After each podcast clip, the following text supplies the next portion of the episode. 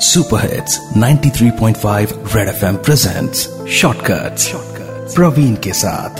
ये है बड़े वाले छोटे किस्से। छोटे किस्से। शालिनी ऑफ़िस जाने से पहले लैपटॉप पर अपना प्रेजेंटेशन पूरा कर रही थी।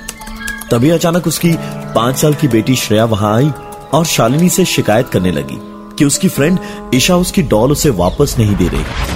श्रेया की बात सुनकर शालिनी थोड़ा चौंक गई।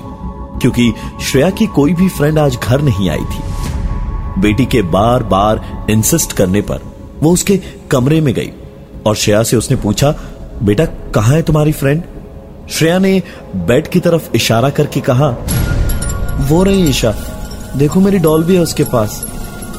शालिनी के चेहरे का रंग उड़ गया था, क्योंकि वहाँ कोई भी नहीं था। घबराकर वो जल्दी से अपने हस्बैंड के पास गई। और उसे पूरी बात बताने लगी। मोहित श्रेया ने कहा कि उसकी कोई फ्रेंड है उसके रूम में जो उसकी डॉल वापस नहीं दे रही है। पर वहाँ तो कोई नहीं था। मुझे बहुत डर लग रहा है मोहित। कहीं हमारी बेटी को कुछ हुआ तो नहीं है ना? शालिनी की बात सुनकर उसका हस्बैंड कुछ देर चुप रहा और उसके बाद उसने कहा शालिनी होश में आओ। हमारी कोई बेटी नहीं है।